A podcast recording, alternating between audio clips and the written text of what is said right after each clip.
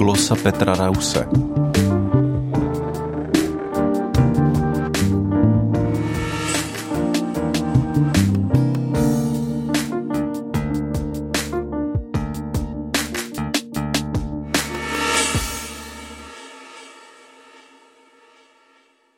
Dvacátého prvního prosince došlo v budově Filozofické fakulty Univerzity Karlovy k tragické události, která si vyžádala 14 obětí a 25 zraněných.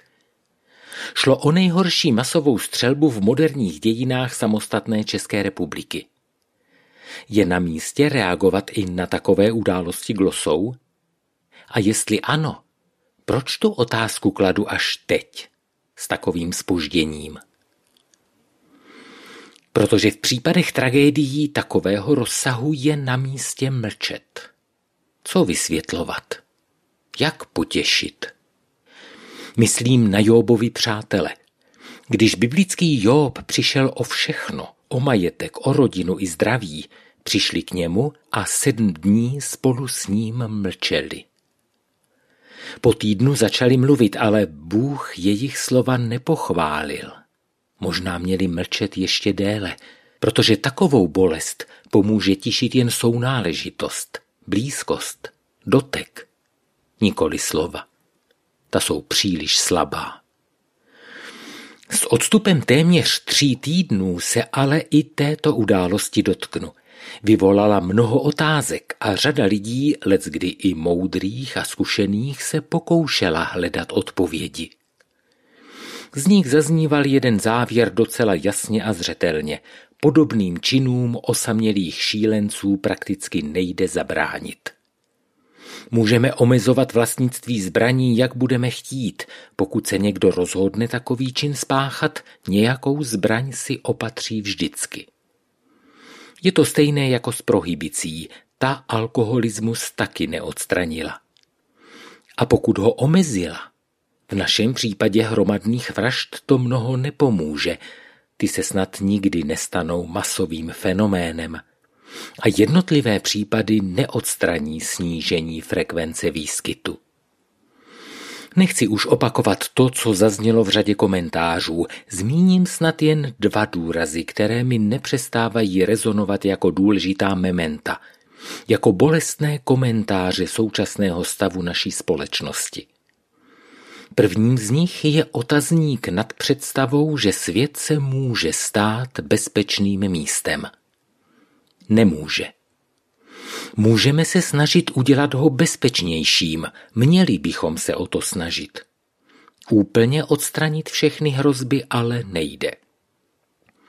Jednak nemáme všechno v rukou, pokoušet se poroučet větru a dešti zatím přináší víc škody než užitku, jednak jsme lidé, Bible říká hříšní lidé. To slovo nemáme rádi, vytlačili jsme ho ze své mysli i života. Realita světa nám ale vždycky znovu připomíná naši neschopnost žít dobře. Byly to právě ty nejkrásnější ideály, zdánlivě usilující o dobro všech, které v minulosti neomylně vedly k největším tragédiím historie. Staré kultury věděli, že ke štěstí člověk potřebuje ukázněnou mysl a zvládnuté vlastní pocity. Současný člověk, snad ještě pod vlivem naivního nadšení 19. století, uchvácení lidskými schopnostmi a technologiemi, usiluje o přizpůsobení všeho kolem lidským pocitům, které by ovšem nejraději ponechal bez kontroly, jako by on sám a jeho emoce byly středem veškerenstva. Obávám se, že právě náraz tohoto idealismu na realitu stojí za enormním nárůstem depresí i sebevražd, jak je v současném západním světě pozorujeme. Druhý důraz míří na naši představu o úloze státu. V biblické epištole Římanům se mluví o roli vládců, přeneseno do naší doby o poslání státu. Píše se tam, že, obrazně řečeno, vrchnost nenese meč nadarmo, je vykonavatelem trestu nad tím, kdo činí zlo. My jsme si ze státu udělali především pečovatele. Přenesli jsme na něj povinnosti, které byly povinnostmi našimi, povinnostmi členů rodin, přátelských či zájmových komunit a obcí. Teď si na jednu stranu mneme ruce, jak se nám podařilo se vlastních povinností zbavit, na stranu druhou zjišťujeme, co všechno stát nestíhá a na co mu chybí peníze. Jakkoliv platí, že akce šílených střelců nedokážeme ze světa odstranit, uvolnit státu ruce, aby se mohl věnovat svému prvnímu úkolu, kterým je obrana a ochrana, by asi nebylo úplně marné.